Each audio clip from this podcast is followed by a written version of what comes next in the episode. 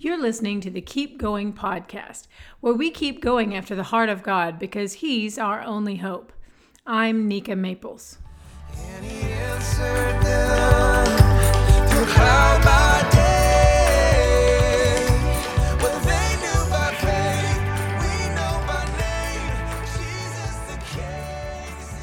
Welcome to season one, episode 14 of the Keep Going podcast.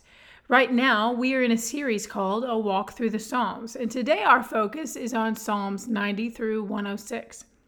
Just a note, I use the New Living Translation as my primary text because it's readable, and I don't approach these podcasts as a scholar, but as a lover of the Word who wants to share simple spiritual observations from my own daily Bible reading. Let's review the previous podcast in two points.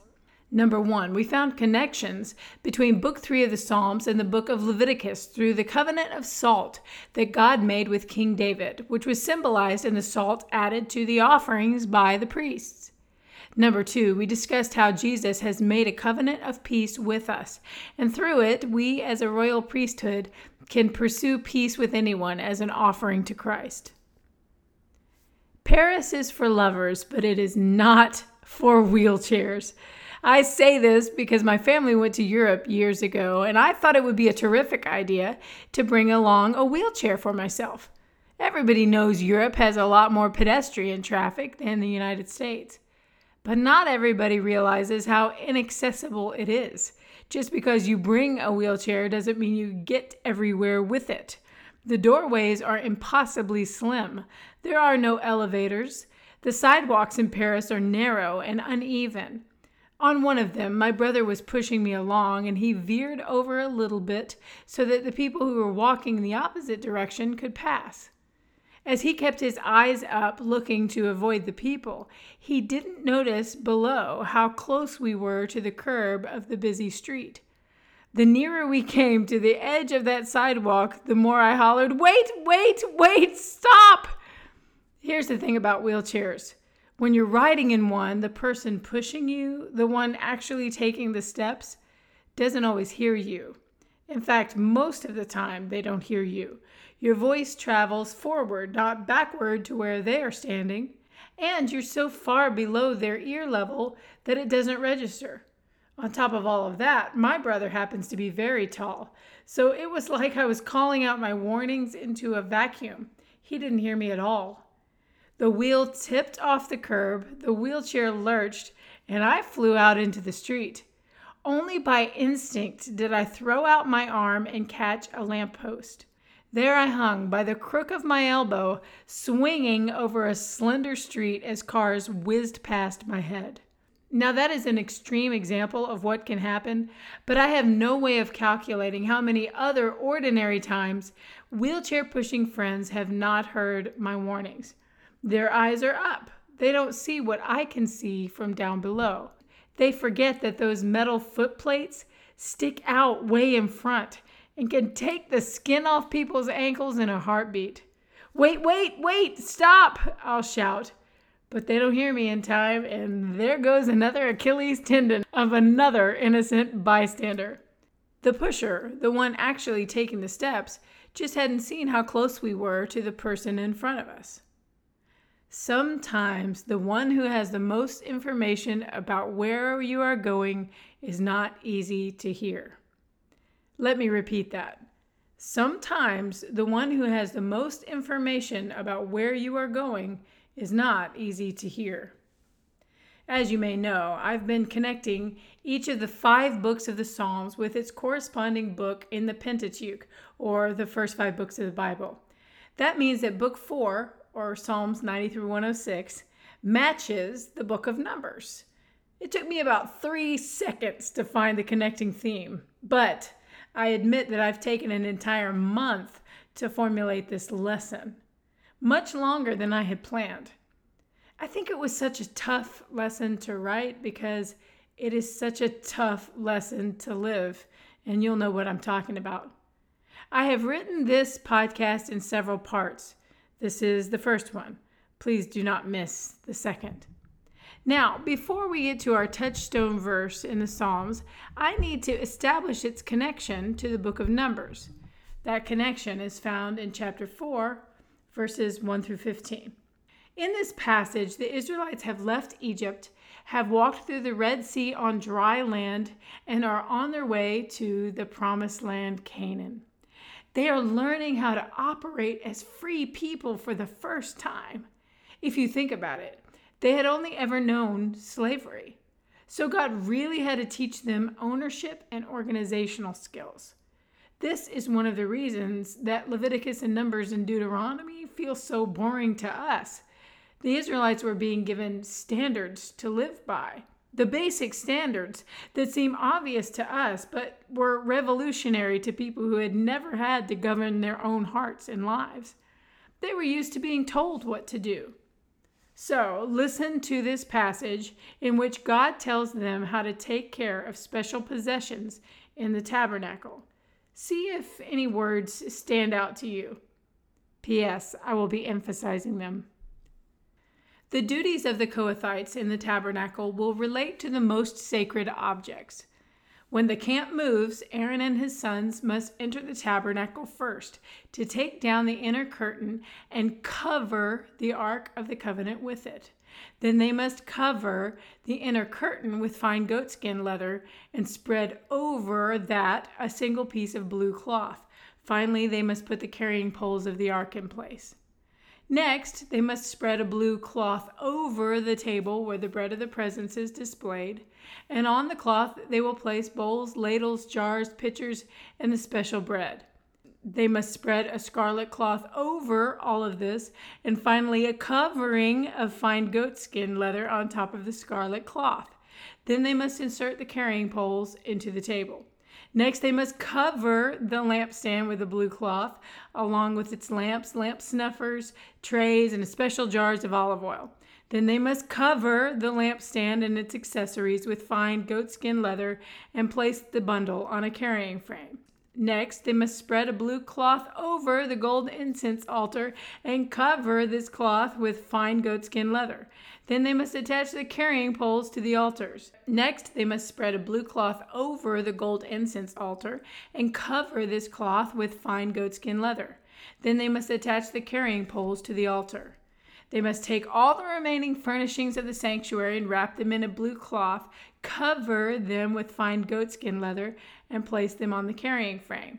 They must remove the ashes from the altar for sacrifices and cover the altar with purple cloth. All the altar utensils, the fire pans, meat forks, shovels, basins, and all the containers must be placed on the cloth, and a covering of fine goatskin leather must be spread over them. Finally, they must put the carrying poles in place. The camp will be ready to move when Aaron and his sons have finished covering the sanctuary and all the sacred articles. Did you hear that? The camp will be ready to move when Aaron and his sons have finished covering the sanctuary and all the sacred articles. There was a lot of covering to be done. God was very particular about covering special possessions, wasn't he?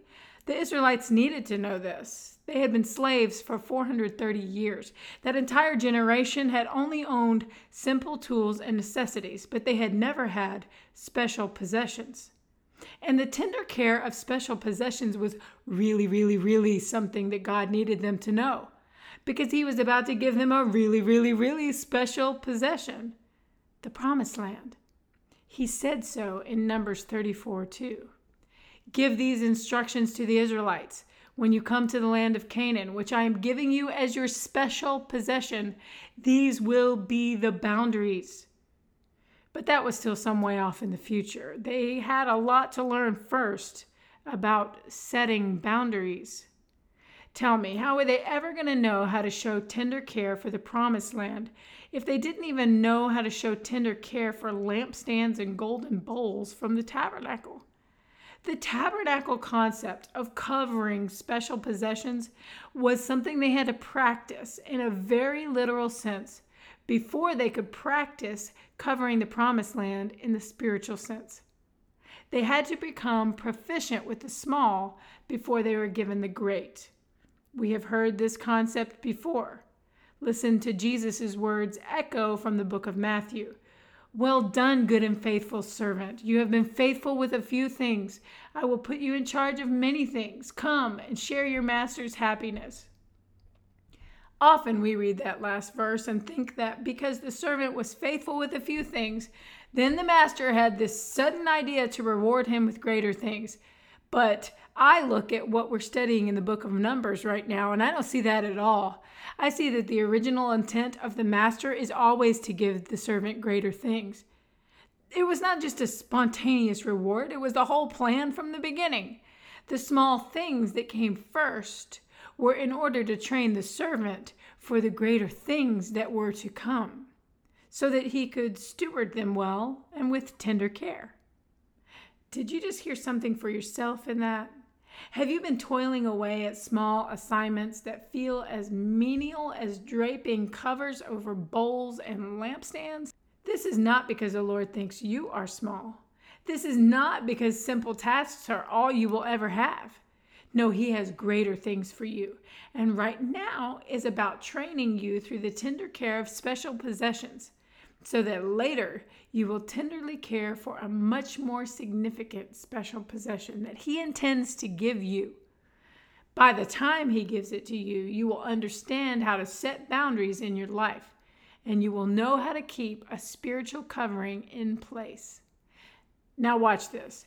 Not only was God training the Israelites how to tenderly care for their significant special possession, the Promised Land, there was another, deeper, and more beautiful layer to all of this.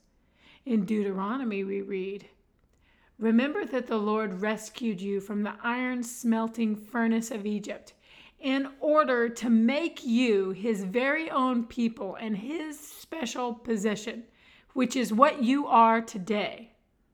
Whoa. God had his own special possession, his people. So the tender care of special possessions was about a lot more than bowls and lampstands, and it was about a lot more than the promised land. Only in understanding the tender care of special possessions would the Israelites understand themselves in relation to God. And yes, they had a covering. God wouldn't forget that.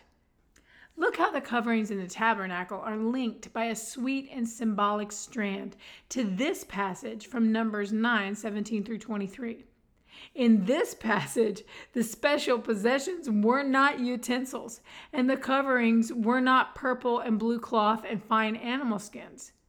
No, the special possession was people, and the covering was a cloud. It may not say the word covering in this passage, but listen for the way that the cloud was a kind of covering that the people purposefully stayed under. Whenever the cloud lifted from over the sacred tent, the people of Israel would break camp and follow it. And wherever the cloud settled, the people of Israel would set up camp. In this way, they traveled and camped at the Lord's command wherever He told them to go. Then they remained in their camp as long as the cloud stayed over the tabernacle. If the cloud remained over the tabernacle for a long time, the Israelites stayed and performed their duty to the Lord. Sometimes the cloud would stay over the tabernacle for only a few days, so the people would stay for only a few days, as the Lord commanded. Then, at the Lord's command, they would break camp and move on.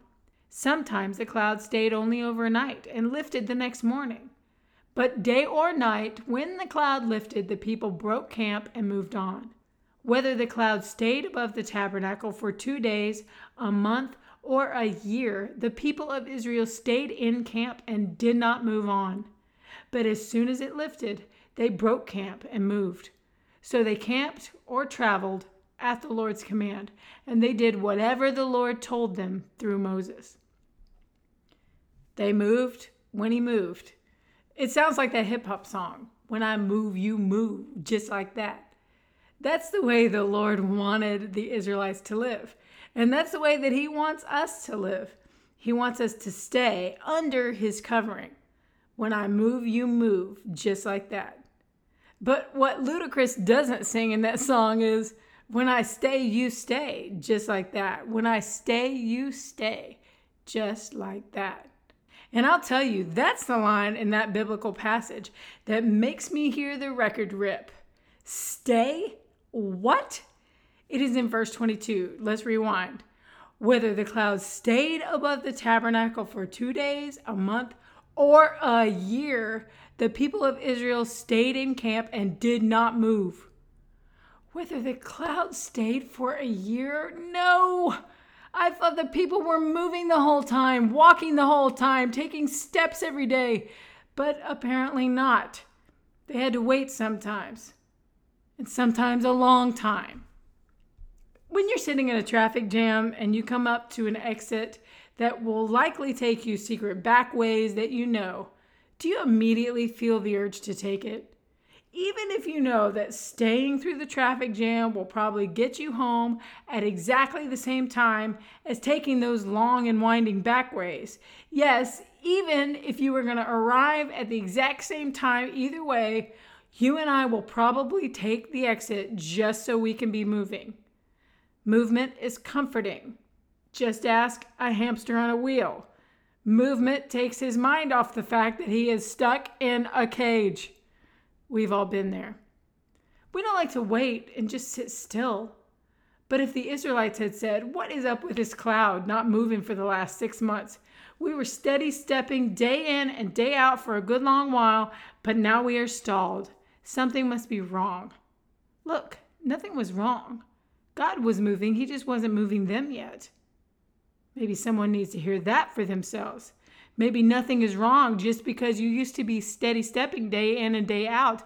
Maybe God is moving in your life, He just isn't moving you yet. But why wouldn't He be moving you and me and the Israelites? Why would we have to stay still and wait? Here we finally come to the touchstone verse in Book 4 of the Psalms that connects to the book of Numbers. We are God's special possession. Let's listen closely for our covering. From Psalm 91 1 through 4. Those who live in the shelter of the Most High will find rest in the shadow of the Almighty. This I declare about the Lord. He alone is my refuge, my place of safety. He is my God, and I trust him. For he will rescue you from every trap and protect you from deadly disease. He will cover you with his feathers. He will shelter you with his wings. His faithful promises are your armor and protection. Friends, when he asks us to wait, it is for the sake of our rest, refuge, and rescue. And the covering over us, did you hear it? The covering over us is his faithful promise. Under his faithful promise, we have armor and protection while we wait for him to move, or at least to ask us to move. Right now, I'm waiting on a promise God gave me about something very specific in my life. It's a big promise, and believe me, I want that cloud to move, but I don't dare take a step out from under it. God's timing is perfect and his faithful promise to me is my armor and protection right now. I would never jeopardize my own safety or his plan by exposing myself to danger when I can't even see what's ahead. That's what I would be doing if I stepped out from under the covering when he has asked me to wait. The cloud may be a covering, but you know what a cloud looks like when you're in it, right? Fog conditions of low visibility. You better not move. You might not be able to see what's next while you wait, but you'll be safe if you stay where you are. The thing is, for me, waiting is easier when waiting has a name. For a while, I called this waiting time of mine a Sabbath. When friends would ask me why I wasn't moving in this certain area, I would answer, Oh, I think God is just giving me a Sabbath. Hey, I'm embracing it. Sabbath. It was something I believed about my wait, but as time wore on, it was really just something I was saying about my wait. Nobody needs to rest that long. So I thought hard about it and realized that maybe it was preparation. So when people would ask me pointed questions that would poke at that very personal spot called none of your business, I would say, "Oh, this wait time. It's it's preparation. God is just preparing me for the season ahead. Preparation. Again, It was something that I believed about my wait, but as time wore on, it became something I was just saying about my wait. Does somebody really need this much preparation? I started to admit, how come nobody needs this much rest and nobody needs this much preparation but me? Good grief. Pretty soon, my waiting didn't have a name, it was just generic. Welcome, you have reached the indefinite wait. When people ask you pointed questions that poke you in that very personal spot, you have to shrug and say, I don't know, I'm just waiting. Well, how, how long do you think you'll have to wait? I don't know. It appears to be an indefinite wait. Well, well, but what are you going to do while you wait? I don't know. I guess I'm just going to wait while I wait. And as long as I'm waiting, I think I also might rip your hair out. Ask me one more question. Ask me one more question right now. Ask me because I need something to do. These interactions which typically happen at church, let's be honest, can stir up some resentment toward God because we all know He's standing there with you. And He's the one with all the answers, but He's not the one answering the questions. Then on the inside, you're giving Him the look. Like when you're out in public and you give your child that look that my mom used to give me, the one that says, We will continue this when we get home. There have been many times when I have been in an awkward conversation with a pokey someone, and in the middle of trying to answer all their pointed questions, I would think to myself, God, you and I, we will continue this when we get home.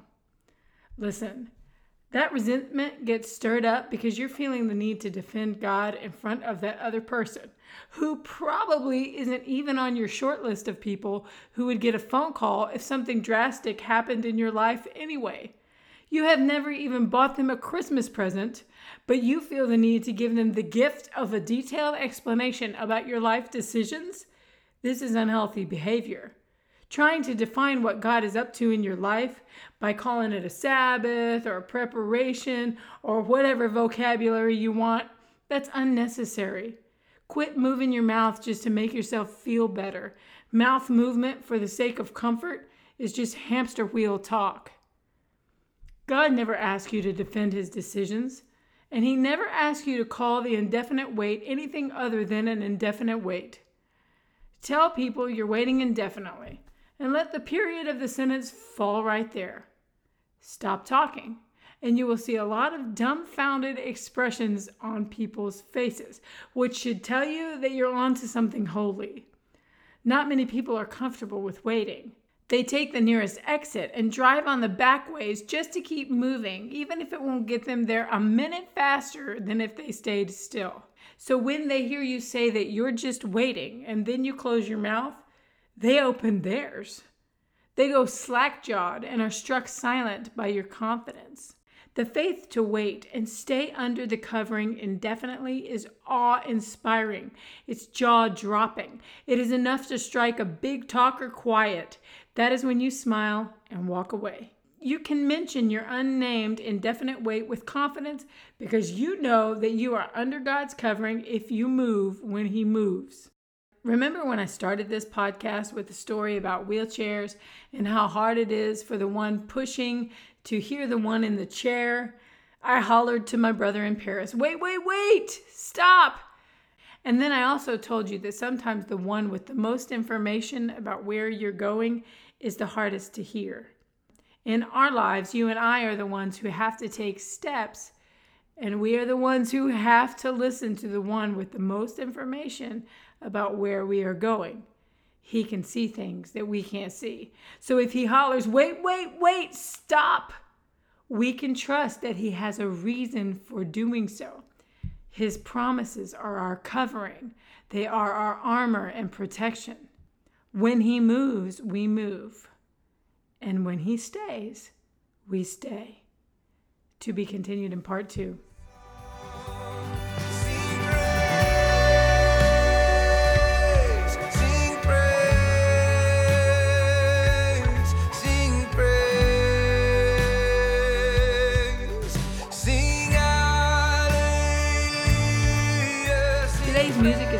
Psalm 98 by Shane and Shane and is used with permission.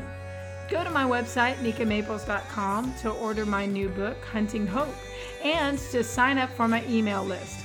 You'll receive prayer, encouragement, and a free printable Hope poster every month. And by the way, if you're already on my email list and enjoy it, will you please forward your next email from me to a friend who might enjoy it too? It'll be a way to share the encouragement that you have received. And now, let us always hope and keep on adding to his praise. We'll talk soon. Until then, keep going. His salvation.